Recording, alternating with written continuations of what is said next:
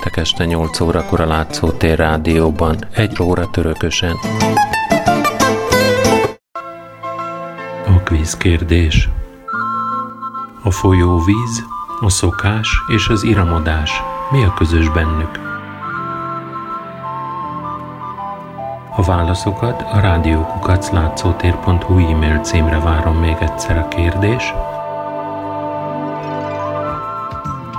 A folyóvíz, a szokás és az iramodás. Mi a közös bennük?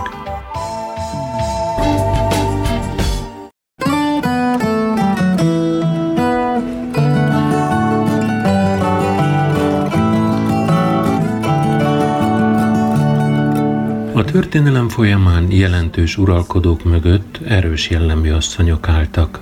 A tizedik századnak két ilyen nagyasszonya volt, Sarolta Géza magyar fejedelem felesége István édesanyja, illetve Olga, Igor Kijevi uralkodó hűtársa, a lovak fejedelem Sziatoszláv anyja. Mindketten hamar elvesztették férjüket, mindkettőjüknek harcolniuk kellett azért, hogy fiaik, István illető Sziatoszláv megőrizhessék atyuk trónját. Pogányországban éltek mindketten, keresztényként.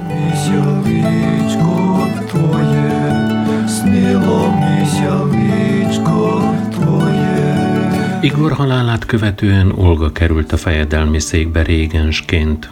Trónra jutása után leverte a drevliánok lázadását, mivel azok megkérdőjelezték a Jurikovicsok jogát az uralkodáshoz. Ekkor történt, hogy utasítására sötét verembe vetették azokat a drevlián követeket, akik a kezét kérték fejedelmük mal számára, a következő garnitúra követekre rágyújtatta a fürdőt, majd az Igor elsiratásán lerészegedett 5000 drevlián nemest lemészároltatta, mint erre az ős krónikából emlékszünk de nem került el a sorsát a Drevlian főváros, a galambos verebes ízkorosztjén sem. Olga fejedelemasszony világosan látta, az adószedés reformja nélkül nem tudja megakadályozni a törzsek lázadását. Szakított az adószedés céljából zajló terület körbejárással, helyette meghatározott mértékű adót vezetett be, nem az uralkodót gyűjtötte be ezután az adót, hanem a törzsek hozták el járandóságukat egy előre meghatározott helyre, amit pogosztnak neveztek. A Pogoszt a Kievi Rusz közigazgatási egysége lett, ahonnan a fejedelem helytartója irányította az adott területet, szedte az adót, ítélkezett és szervezte a honvédelmet. A magyaroknál a vármegyék voltak hasonló közigazgatási egységükön, élükön az ispánnal. Az egyik legrégibb épp Ung vármegye volt.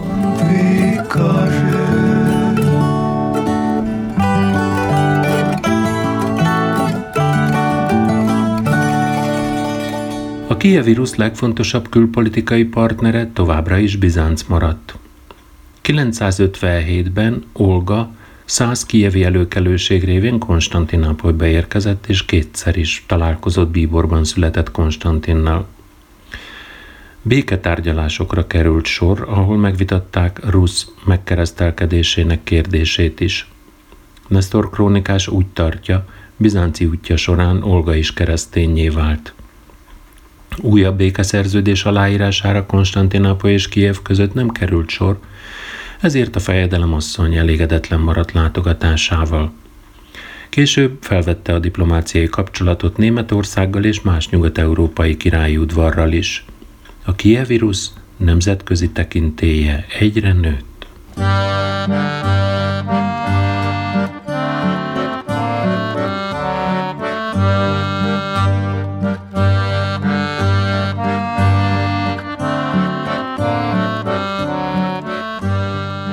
964-ben Olga egyetlen fia Sziatoszlav lett az ország fejedelme. Édesanyjával ellentétben pogány maradt, egész életét hadjáratokban töltötte. Bátor volt és merész, járása, mint a párducé. Hadjáratai során katonái életét élte. Ugyanazt ette és itta, amit a katonái. Úgy aludt, mint a vitézei, nem sátorban, hanem a szabad ég alatt, nyergét használva vánkosnak. Mielőtt megtámadott volna valakit, megüzente ellenfeleinek, megyek ellenetek. Azt vallotta, a holtak nem ismerik a szégyent, tehát nem szabad megfutamodni a csatamezőről. Sziatoszlavot lovak fejedelemnek is nevezték. 964-ben hadjáratot indított a kazár kaganátus ellen. Visszaszerezte a kievírus számára a Volga és az Oka partján élő viaticsok törzsi fejedelemségét, amely a kazároknak adózott, majd legyőzte a volgai bolgárokat és elfoglalta Itilt, a kazár fővárost. Meghódította az Észak-Kaukázusban élő oszétokat, adigokat és Bilavezsa kazárvárost is. 968-ban került sor második kazár hadjáratára, amely a rusz béliek, tehát a ruszinok győzelmével végződött. A kazárok bukásának azonban nem csak pozitív következményei voltak. A kaganátus megszűnése következtében megnyílt az út az ázsiai nomád törzsek előtt Kiev felé. A bizánci császár tudomást szerzett a ruszinok hősies győzelmeiről és szövetséget ajánlott Sziatoszlávnak a bolgárok ellen, amit ő el is fogadott. Az első Balkán hadjárat 967-68-ban volt, melynek során a Duna mentén lerombolt 18 bolgár várost és elfoglalta Levecet, amit később a kievi rusz fővárosává akart változtatni. Ekkor kapta a hírt Kievből, hogy Kievet ostrom alá vették a besenyők. Te, fejedelem, idegen földeket keresel és védel, míg a sajátodat elveszítheted, szólt a kieviek üzenete. Sziatoszláv visszatért hazájába, és legyőzte a besenyőket. Ezután közigazgatási reformot hajtott végre. A pogosztok élére a törzsi fejedelmek helyett saját fiait állította. Ovrucsba a drevliánok földjére Oleget, Novgorodba pedig Volodimirt küldte. Kijevet legidősebb fiára Járopolkra bízta. 970-ben visszaindult a Balkánra. A nemzetközi helyzet ekkor teljesen megváltozott. Bizánc élén új császár állt, akit megijesztettek a pogány fejedelem katonai sikerei és szövetkezett ellene a bolgárokkal. Sziatoszlávnak sikerült elfoglalni a Plovdivot, a bolgár fővárost. Arkadiopolisnál azonban csatát veszített, és kénytelen volt visszatérni a Duna partjára, Dorosztolba. A bizánci császár hadseregével három hónapos ostrom alá vette a várost. A döntő ütközetre a bizánciak és a ruszinok között 971. júliusában került sor. Sziatoszláv a csata előtt így szólt katonáihoz. Nincs más választásunk, mint a harc. Nem hozhatunk szégyent a ruszin földre. Ha meghalunk, dicsőséget nyerünk, de ha megfutamodunk, egy életen keresztül lehajtott fővel járhatunk. Az ellenséges erők kiegyenlítettek voltak, ezért a két uralkodó tárgyalni kezdett. A megbeszélésekre a Duna partján került sor, ahová a császár aranyban ezüstben, állig felfegyverkezve érkezett. Sziatoszláv viszont fehéringben, csónakon, együtt evezve a katonáival – a fejedelem középmagas termetű volt, vastag szemöldökű, kék szemű, lapos orrú. Állát borotválta és nagy bajuszt viselt. Teljesen kopasz volt, csak egy tincs jelezte nemesi származását. Sziatoszlávnak sikerült előnyös békeszerződést kötni. A ruszinok lemondtak a bizánciak krími és dunamenti földjeinek a meghódításáról, a császár pedig békés elvonulást ígért nekik. Ugyanakkor a császár értesítette a besenyőket arról, hogy a fáradt ruszin csapatok hazaindultak. 972-ben Kúria besenyővezér Kijev alatt Sziatoszlávékra támadt. A csata során Sviatoszláv életét vesztette. Koponyájából Kúria aranyserleget készítetett.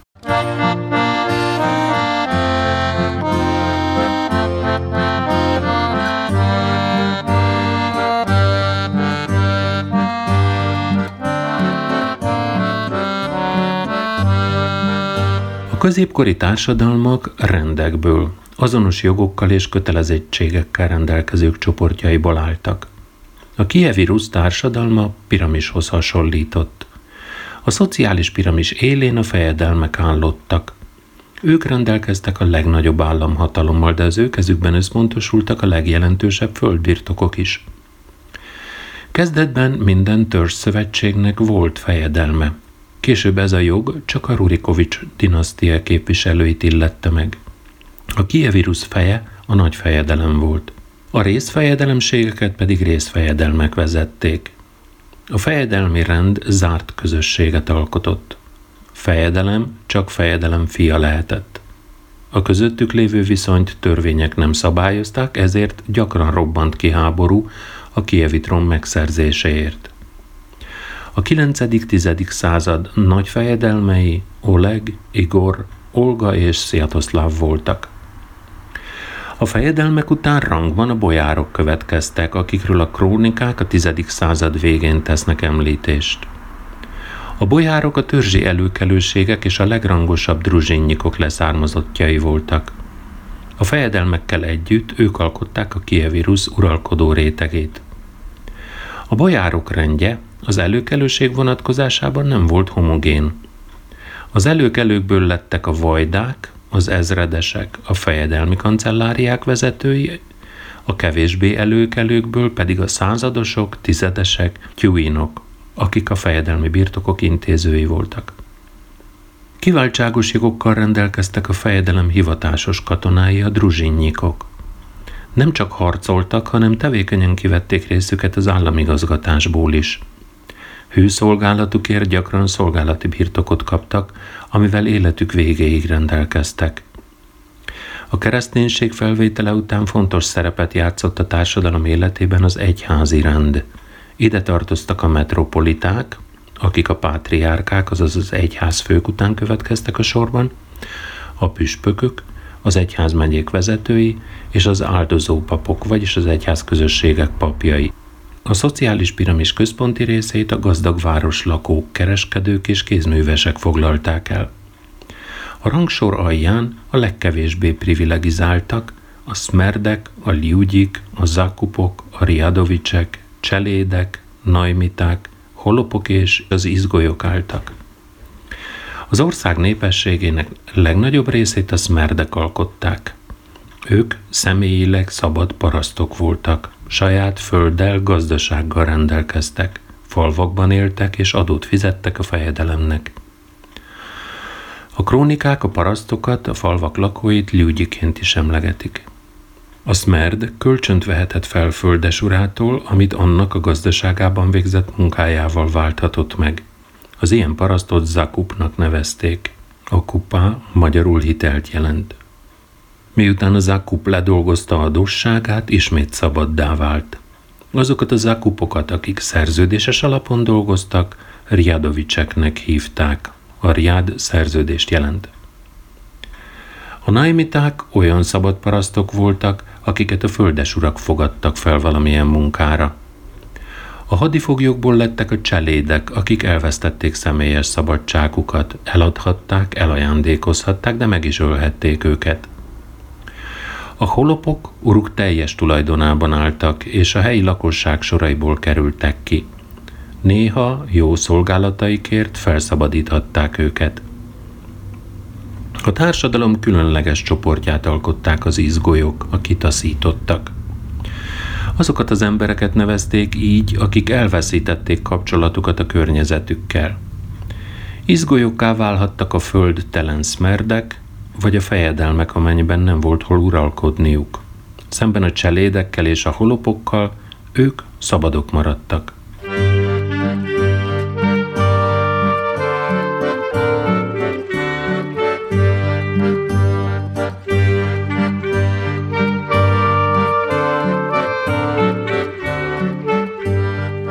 A keleti szlávok földjeit a külhoni krónikások erődök országaként emlegették. A törzsi fejedelemségek központjai a földvárak voltak, amelyek a kedvező politikai-gazdasági körülmények hatására az államhatalom, honvédelem, kézművesség, kereskedelem és vallási élet központjaivá váltak. Helyükön a 8.-9. század fordulóján fokozatosan alakultak ki a városok. A 9.-10. század fordulóján a Ruszban a forrásművek már 30 városról tudnak. A városok legrégibb része az erőd, a Ditinec volt, amelyet falak vettek körül, előttük mély árokkal, hogy a városiak megvédhessék magukat az ellenség támadásától. Itt éltek a fejedelmek, illetve a bolyárok, de itt épültek fel az első templomok és székesegyházak is. Az erődöt A Ditinetzt övező falak azonban az idők folyamán olyan szűkké váltak, hogy nem tudták befogadni az összes városi építményt. Ezért a falakon kívül lassanként létrejöttek az alsó városok, a podolok, amelyekben elsősorban iparosok és kereskedők laktak, mégpedig gyakran úgy, hogy egy szakma művelői egy utcába tömörültek. Így jöttek létre a kovácsok, a fegyverkovácsok, az ácsok, a takácsok utcái. Idővel a podol, az alsóváros köré is falat emeltek. A keleti szláv városok nem voltak annyira beépítve, mint a nyugat-európaiak vagy a bizánciak, ezért maradt hely a kerteknek, gyümölcsösöknek is. A házak egymás után sorakoztak, közöttük utcák húzódtak, általában a Podoltól, az alsóvárostól, a piac térig, a Ditinecig. Rusz lakosságának többsége falvakban élt. Az emberek házaikat fából építették, és körülbelül fél méter mélyre besülyeztették a talajba. Télen könnyű volt felfűteni a földkunyhókat, nyáron viszont kellemesen hűvös volt bennük. Az óorosz épületek négyzet alakú rönkházak voltak, nyeregtetővel, deszkapadlóval. A szoba sarkában állt az agyag vagy kőkemence. A füst az épületből az ablakon, ajtón vagy a szalmatetőn keresztül távozott. Ruszban a földművelésnek több formája volt ismert. Az erdős zónában erdőírtásos földművelés, a sztyeppes zónákban parlagoló rendszer volt elterjedt. A földet először faekével felszántották, majd árpával, zabbal, rozsal és búzával bevetették, ismerték emellett a karalábét, retket, uborkát, céklát, sárgarépát, borsót, vöröshagymát, illetve fokhagymát is. Gyümölcsöseikben almafák, megyfák, szilvafák és diófák nőttek. Tehenet, disznót, ökröt és lovat tenyésztettek.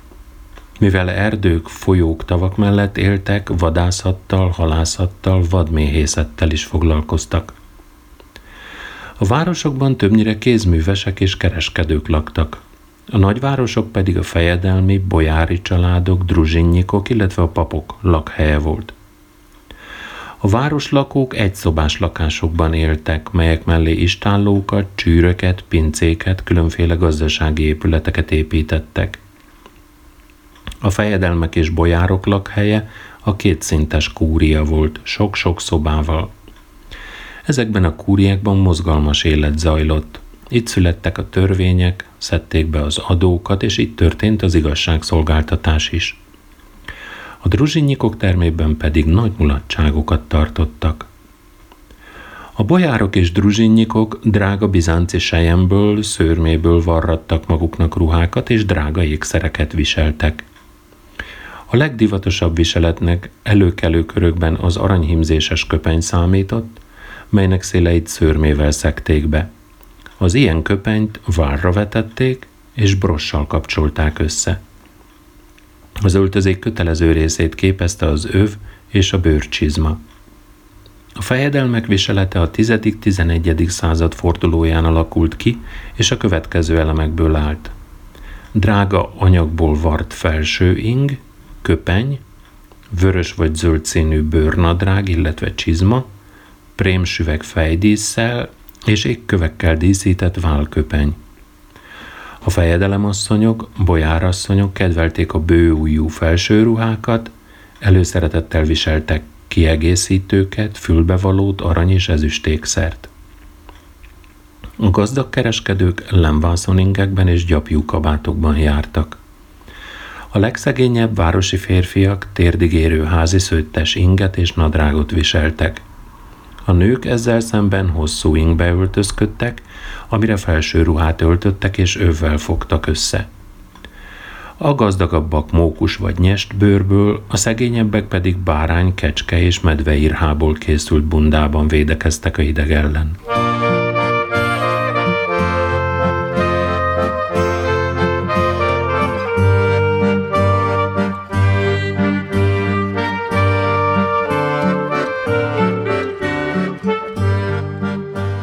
Sviatoszláv halála után fiai harcot kezdtek a hatalomért.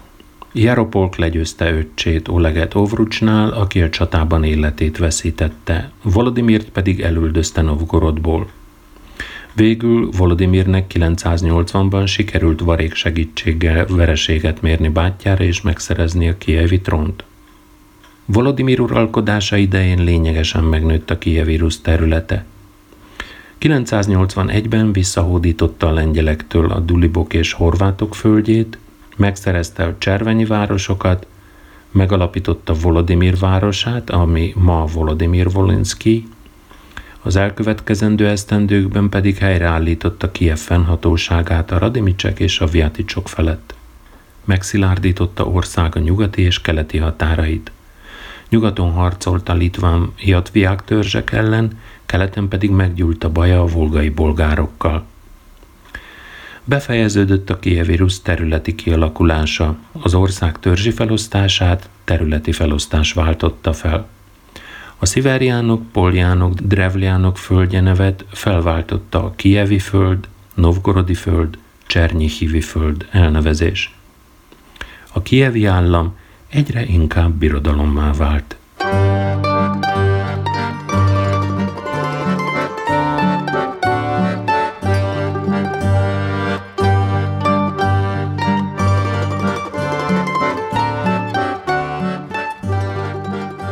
Volodimir megváltoztatta az államigazgatás rendszerét.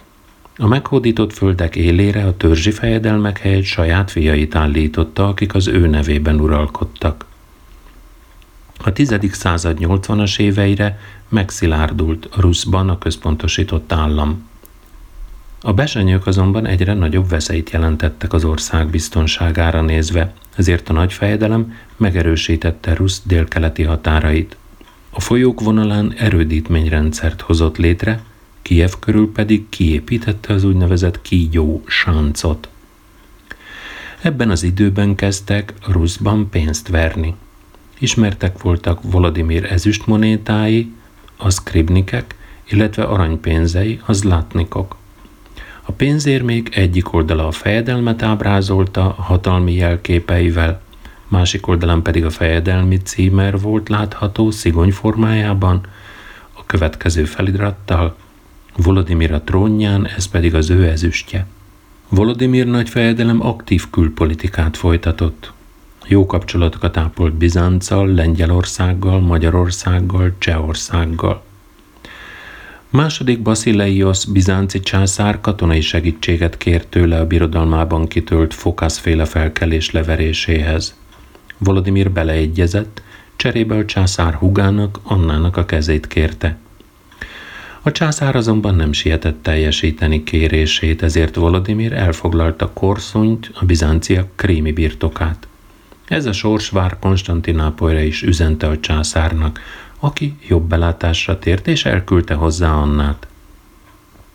Volodimir birodalmát sok más-más nyelvet beszélő, másképpen gondolkodó és több istenben hívő törzs lakta.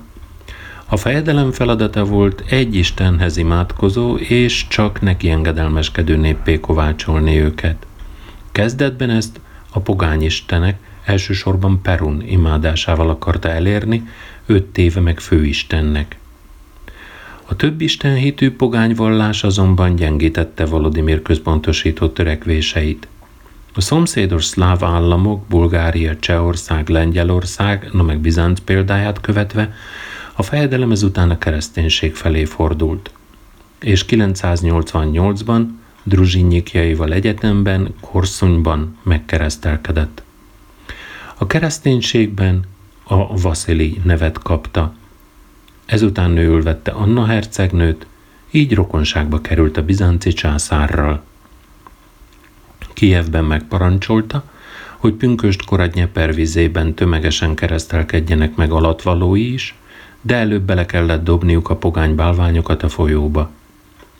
988-ban a Kievirus hivatalos vallása így a kereszténység lett.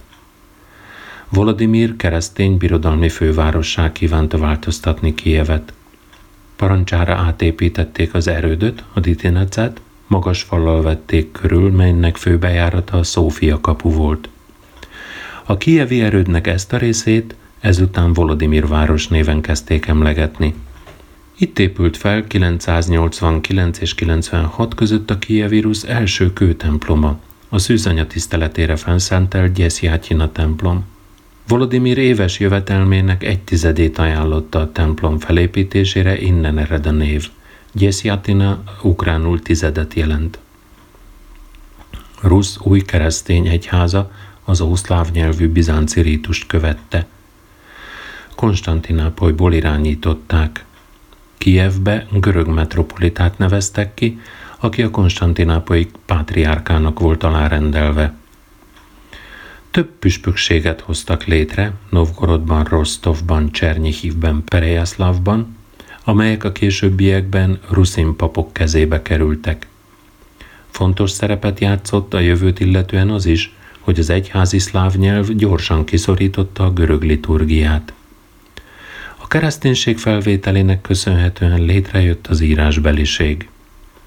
Volodimir Kijevben megalapította az első iskolát, és összegyűjtötte a fejedelem az előkelőségek gyermekeit, hogy könyves tudományokat tanuljanak, írta a krónikás. A keresztény vallás elősegítette a keleti szláv törzsek politikai és kulturális egyesülését. A kolostorok az oktatás, kultúra és krónikai írás központjaivá váltak. Élete alkonyán Volodimirnek meggyűlt a baja fiaival, Sziatopolkal és Jaroszlávval, akik nem akartak adót fizetni neki. Ellenük indult háborúba, amikor 1015-ben meghalt. Volodimir kedvelt alakja az ukrán történelemnek. A nép szép napocskának hívta, a tudósok Nagy Volodimirnek nevezték, a pravoszláv egyház pedig szentjei közé emelte.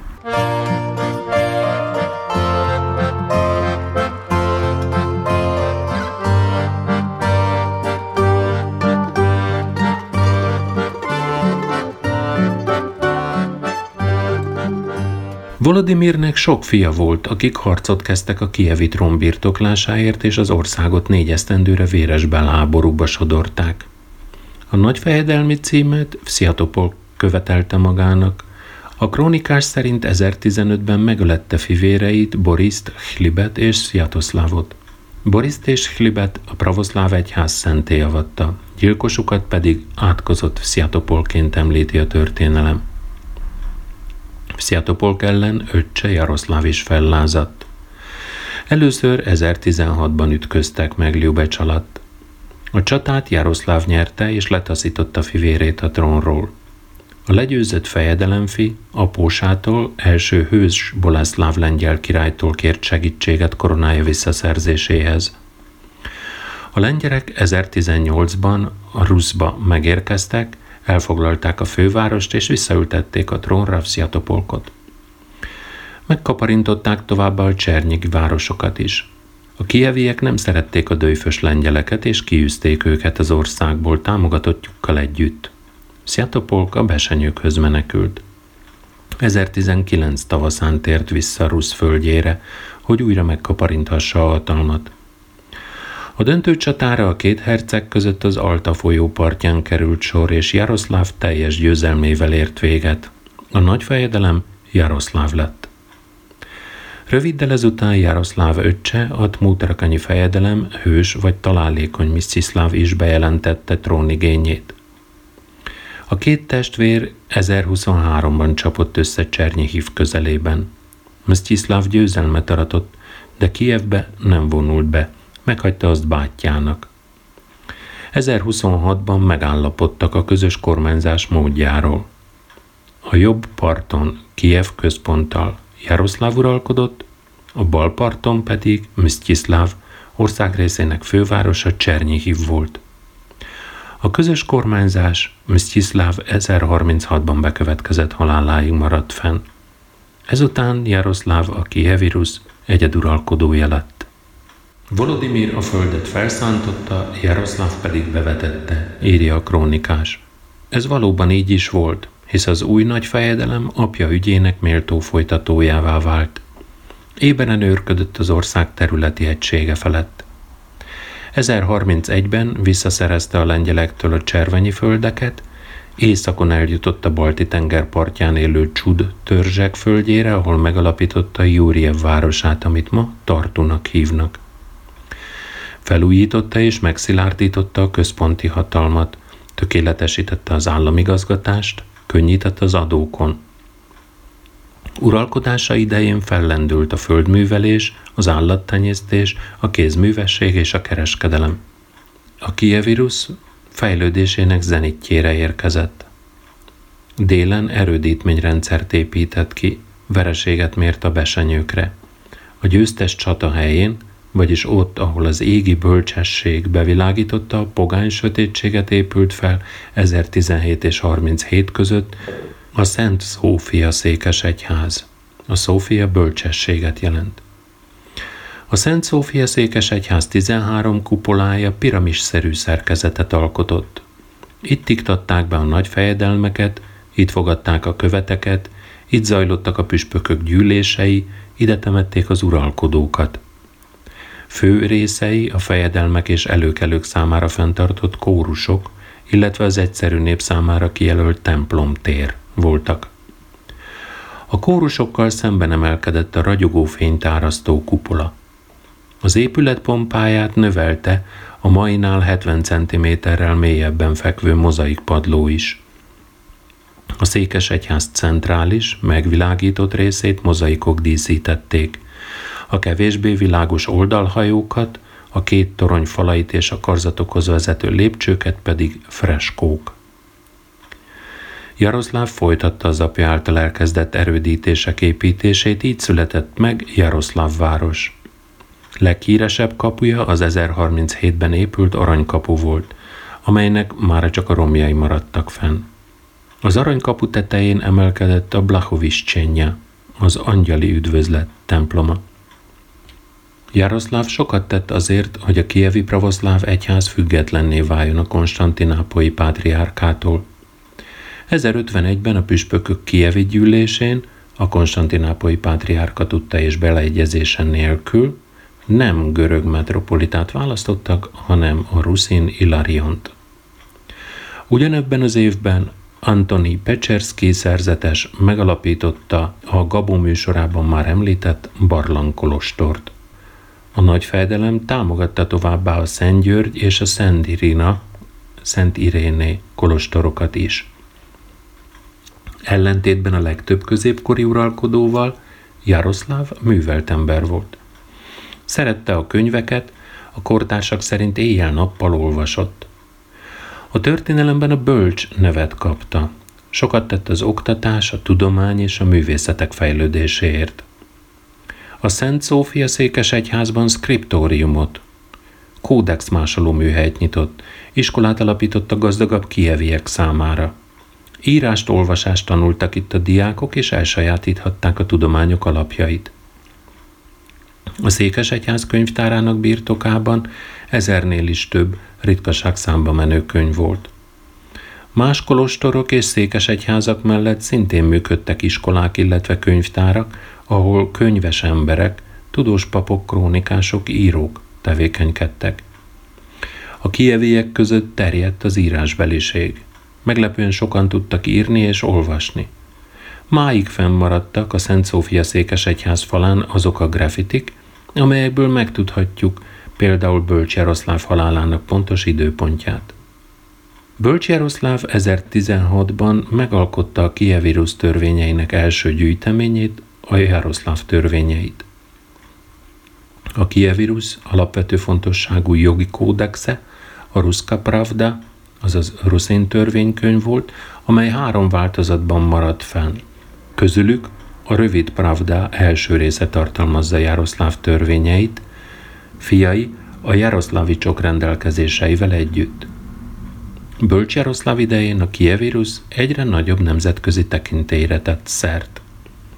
A fejedelem kerülte a háborúkat, az európai országgal jó szomszédi kapcsolatokat ápolt. Külpolitikájában igen hangsúlyosak voltak a dinasztikus házasságok. A bizánci birodalom és a kievirus között 1046-ban megkötött békét fejedelmi friggyel pecsételték meg. Szévolod Jaroszlavics és 9. Monomach Konstantin bizánci császár lányának házasságával. Jaroszláv legidősebb lánya, Erzsébet, harmadik Harald norvég király felesége lett. Első Kázmér lengyel fejedelem Jaroszláv testvérét, Máriát. Jaroszláv fia Iziaszláv pedig Kázmér testvérét, Gertrudot vette feleségül. 1048-ban első Kapeting Henrik francia király kérőket küldött Bölcs Jaroszláv udvarába, akik megkérték uralkodójuk számára Jaroszláv lányának, Annának a kezét. A királyi esküvőre 1049-ben került sor. Anna magával vitte Párizsba evangéliumát, ami Reimsi evangélium néven vált ismerté. A későbbi korok francia uralkodói trónra lépésükkor erre a Bibliára esküdtek fel. Miután első István magyar király az ellene merényletet elkövető vazult megvakítatta, annak fiai, András Béla és Levente elmenekültek Magyarországról. Béla Lengyelországba került, András és Levente Kievbe, Bölcs Jaroszláv udvarába. 1038 táján András elnyerte a fejedelem leányának, Anasztáziának a kezét. 1046-ban, amikor András visszatért hazájába és Orzauló Péter halála után elfoglalta a trónt, Anasztázia követte a férjét. A királynő szívesen tartózkodott a Tihanyi félszigeten, ahol megalapította az orosz kövi monostort és a bihari Tormova kolostort, ahová Kievből hozatott apácákat.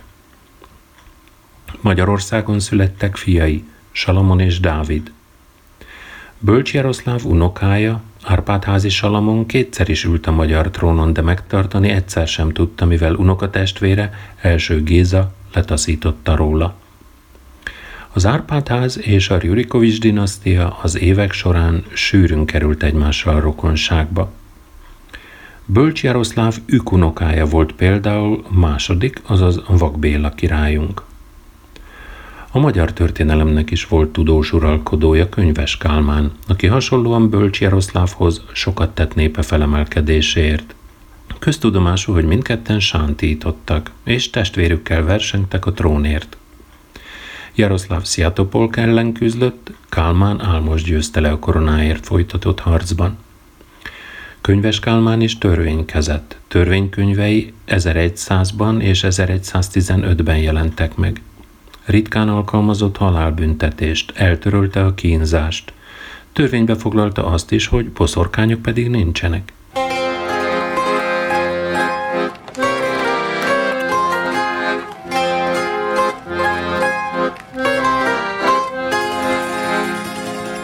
A kievi rusz korafeudális sok nemzetiségű birodalom volt.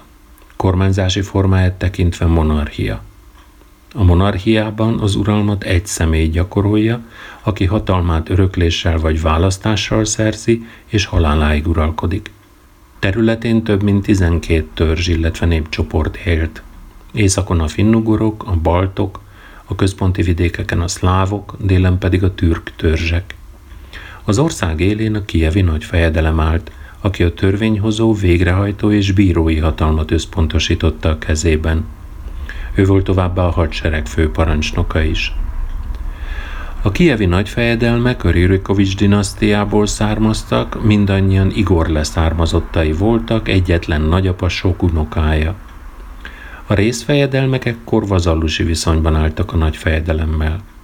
Volodymyr és Jaroszláv idején rusz központosított monarchia volt, mivel a hatalmat az egységes ország területén a nagyfejedelem gyakorolta Kievből. Bölcs Jaroszláv halála után azonban fokozatosan föderatív szövetségi monarchiává változott. Kijev elveszítette befolyását, a nagy fejedelmi hatalom meggyengült, az egységes állam szétesett, miközben a részfejedelmek és részfejedelemségeik egyre erősebbek lettek. Kezdetben a nagy fejedelmi hatalom támasza a druzsina volt. Idővel a druzsinyikok átadták helyüket a bojári tanácsnak. Ugyan továbbra is összehívták a vicsét, tehát tanácsot, de a fejedelmi hatalom növekedésével veszített jelentőségéből.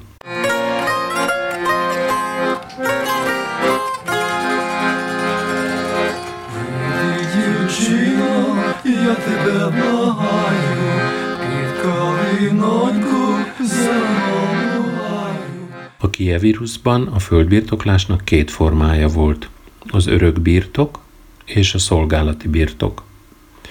Örök birtokkal Volodimir és Jaroszláv idején kizárólag a nagy fejedelem rendelkezett, amely az ősiség törvénye alapján atyáról fiúra szállt. Szolgálati birtoka a bojároknak és a druzsinnyikoknak lehetett, amit a fejedelemtől kaptak katonai, udvari vagy más szolgálatuk fejében. Az ilyen birtokot a fejedelem bármikor visszavehette és másnak adhatta. Nagy földbirtokosnak számított továbbá a pravoszláv egyház, amely óriási földekkel, falvakkal, városokkal rendelkezett.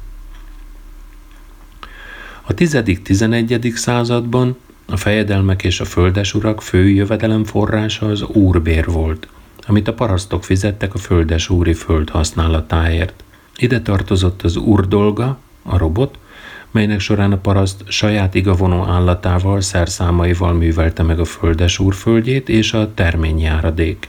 A terményjáradékot, mint adót eleinte portánként szedték be, később viszont szántóföldenként, általában méz, viasz, szőrme vagy gabona formájában. Később az adót már pénzben követelték a földesurak. Eleinte természetben, a kései középkorban pénzben kellett fizetni a termés, illetve juhok, kecskék és méhek szaporulata alapján.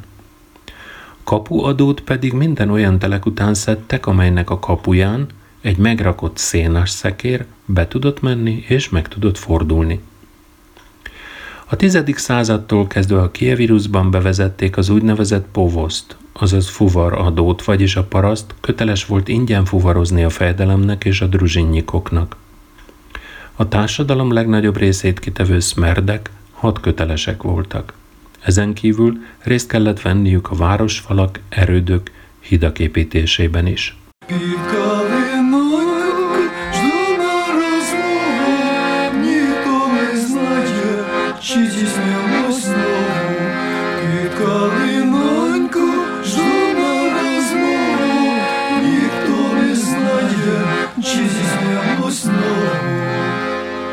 A ruszin népesség többsége a mezőgazdaságban dolgozott.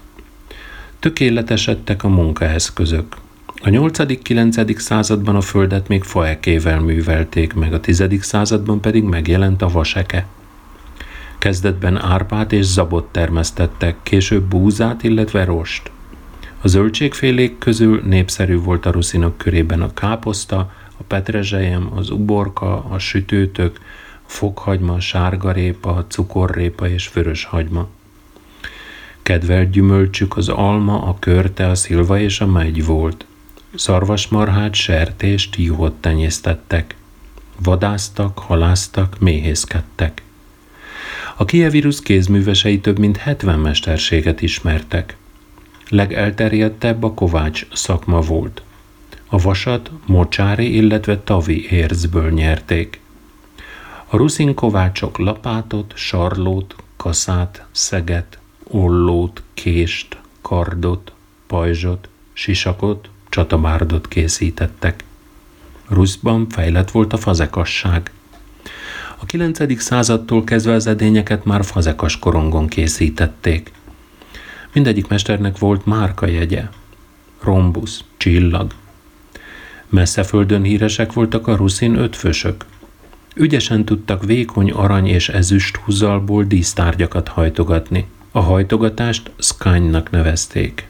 Az érny kockás szemes módszer során arany, ezüst és platina golyókat forrasztottak az ékszer felületére. A tűzzománc technika alapja pedig az volt, hogy a fémtárgyak felületét más-más színű zománccal vonták be.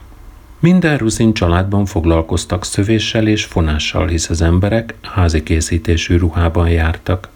Fejlett volt továbbá a bőr és fa megmunkálás, kő, illetve csontfaragás. A kievirusznak jó volt a földrajzi fekvése, ezért Volodymyr és Jaroszláv idején Kelet-Európa egyik legnagyobb kereskedelmi központjává vált. A Pocsájna folyó partján fekvő kikötőbe futottak be a hazai és külföldi kereskedők áruval megrakott hajói. A kijevi piacokon görög, bolgár, örmény, zsidó kereskedők kínálták portékájukat. Rusz területén három kereskedelmi út haladt át. A görög, Észak-Európából Bizánc irányába, a vas, Európából a Kaukázuson át az arab világ felé, és a Só út, Krimből Kievbe. Eleinte a kereskedők között a termékek cseréltek gazdát, később pénzt kezdtek használni vásárlásaiknál. Ruszvölgyén először Volodimir veretett monétákat, az látnikokat és a skribnikeket. Később Sziatopolk és Bölcs Jaroszláv is folytatta ugyanezt a hagyományt. A 11. század közepén jelent meg a hrivnya, amely meghatározott súlyú és formájú ezüst rúd volt. A hrivnya mellett pénzként használták még a mókus, illetve nyest bőrt. A szőrmepénz forgalmát az állam szigorú ellenőrzés alatt tartotta, csak megfelelő minőségű bundát ismertek el pénzként, és meghatározták az ezüsthöz viszonyított értékét.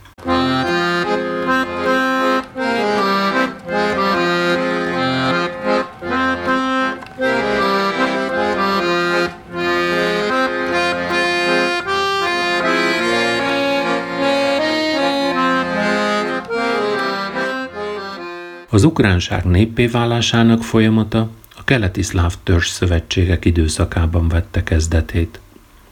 A 9.-13. századra tehető az ukrán nyelv születése is, amely sokban különbözött a mai beszélt nyelvtől, ezért a tudósok inkább ó-ukrán nyelvként említik. Az államiság létrejöttével szükségessé vált az írásbeliség. A ruszinok már a kereszténység felvétele előtt tudtak írni, olvasni. A külföldi krónikák a ruszin írásjelekről beszélnek, amelyek a görög ABC alapján jöttek létre. A Szent Szófia székesegyház falára felkarcolt grafitikről a szlávok ősi betűi köszönnek vissza.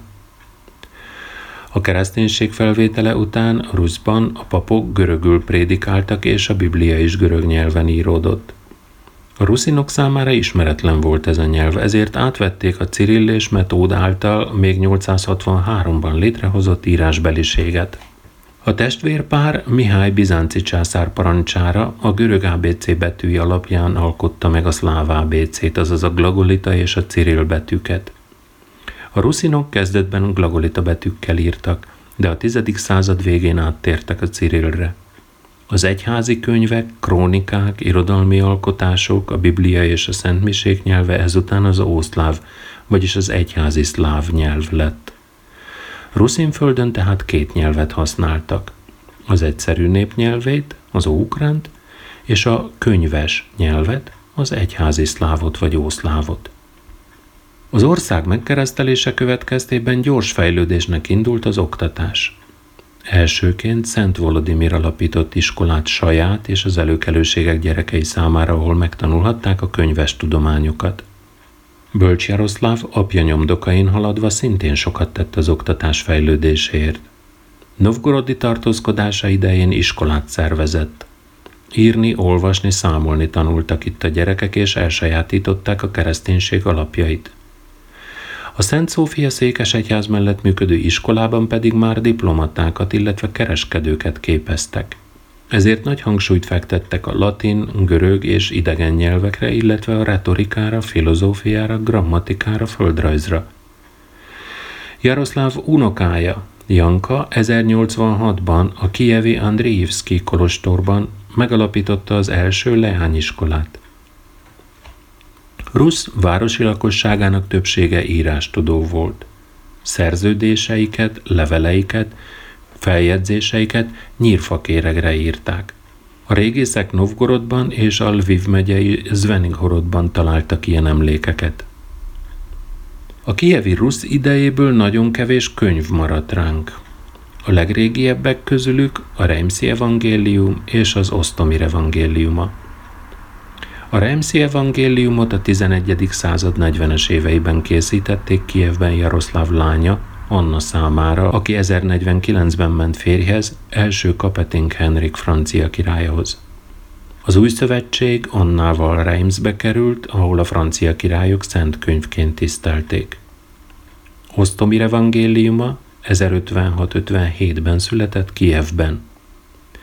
A kutatók véleménye szerint óbolgár nyelvből, a kievi Grigori Kántor és a novgorodi poszádnyik Osztomir fordították le ó oroszra. A kézzel írott könyvek művészeti alkotások is voltak egyben.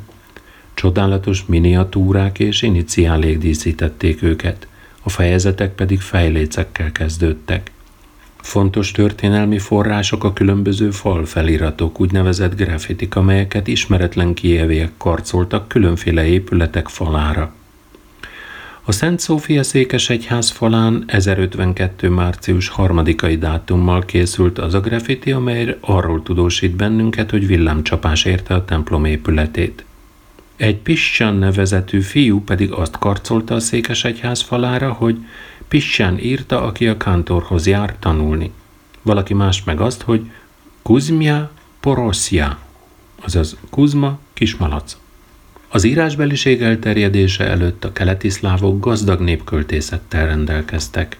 Izgalmasak voltak legendáik, meséik, szívhez szólóan ünnepi, lakodalmas és karácsonyi énekeik, rejtélyesek varázslataik, illetve varázsigéik. Nagy népszerűségnek örventek a népkörében a hősi eposzok, abulénák. Legősiebbek közülük az úgynevezett kievi vagy volodimiri ciklushoz tartozók. Ezek az epikai művek a 10.-11. században keletkeztek, és a hazát védő óriásokról szóltak, illetve Volodimirnak szép napocskának állítottak emléket. Megtudhatjuk belőlük, hogyan mentette meg Kievet három hős, Ilya Muromec, Dobrinja Mikitics és Aljosa Popovics, amint erről az egyik oroszos óra törökösemben már hallhattatok. Ruszban terjedt a fordításos irodalom is. Az emberek nagy hittel olvasták a Bibliát, a szentek életéről szóló történeteket. Sok ember kedvenc könyve volt a bibliai és antik szállóigéket tartalmazó méhecske, vagy Georgi Amartól bizánci történész krónikája. A 10.-11. században jelentek meg az első olyan eredeti ruszin irodalmi alkotások, amelyeknek ismerjük a szerzőit – Ekkor születtek a fejedelmek, bojárok és papok számára megfogalmazott egyházi prédikációk. 1037 és 50 között írta meg Ilarion, a későbbi kievi metropolita ünnepélyes prédikációját a törvényről és a malasztról. Ilarion ebben a művében lelkesen védte Rusz érdekeit Bizánccal szemben.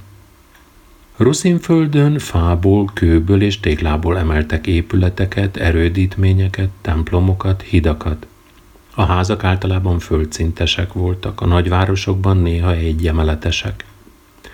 Az első kőtemplomokat külföldi mesterek építették a kereszténység felvétele után. A ruszin építészek hamar elsajátították ezeket az ismereteket, és szebbnél szebb templomokat, palotákat, erődöket emeltek. Kőből készült például a Gyesziatina templom és a Szent Szófia székesegyház Kievben, vagy a Msztyiszláv fejedelem utasítására 1036-ban épült Csernyihivi urunk színe változása, Preobrezsinszki székesegyház. A templomokat csodálatos monumentális képzőművészeti alkotások, freskók és mozaikok díszítették. A Szent Szófia székesegyházban látható a felemelt kezekkel imádkozó Isten anya mozaik képe, akit a görög ikonográfiában orantának, azaz könyörgőnek neveznek. A központi kupola belső boltozatát a szigorú, sőt fenyegető arcú mindenható Krisztus, a patokrátor mozaikja uralja. A székesegyház legnevezetesebb freskóján pedig Bölcs Jaroszláv látható családjával. A mozaikokon és a freskókon kívül a templomokban ikonok is voltak. A Ruzinföld híres volt erődítményeiről, amelyeket falak vettek körül. A falak előtt vár árok húzódott, azon pedig híd vezetett keresztül. Az erődítményekbe, a ditinecekbe, kapukon, tornyokon át lehetett bejutni. A kapuk fölé néha templomot emeltek. Az aranykapu tetején emelkedett például az angyali üdvözlet temploma. A Perejászlávi püspök kapu felett pedig a Fedorovszki templom. A ruszinok szerették a zenét. Énekeltek családi ünnepeken, de harsonák hangjaira és doppergésre mentek csatába is. Legkedveltebb húros hangszerük a hárfa és a lant volt. A fúvós hangszerek közül ismerték a kürtöt, trombitát, furuját és fuvolát, az ütős hangszerek közül pedig a csörgődobot, a cintányért, a különféle csengettyűket és csörgőket – hárfa hangjára mesélték bülénáikat is.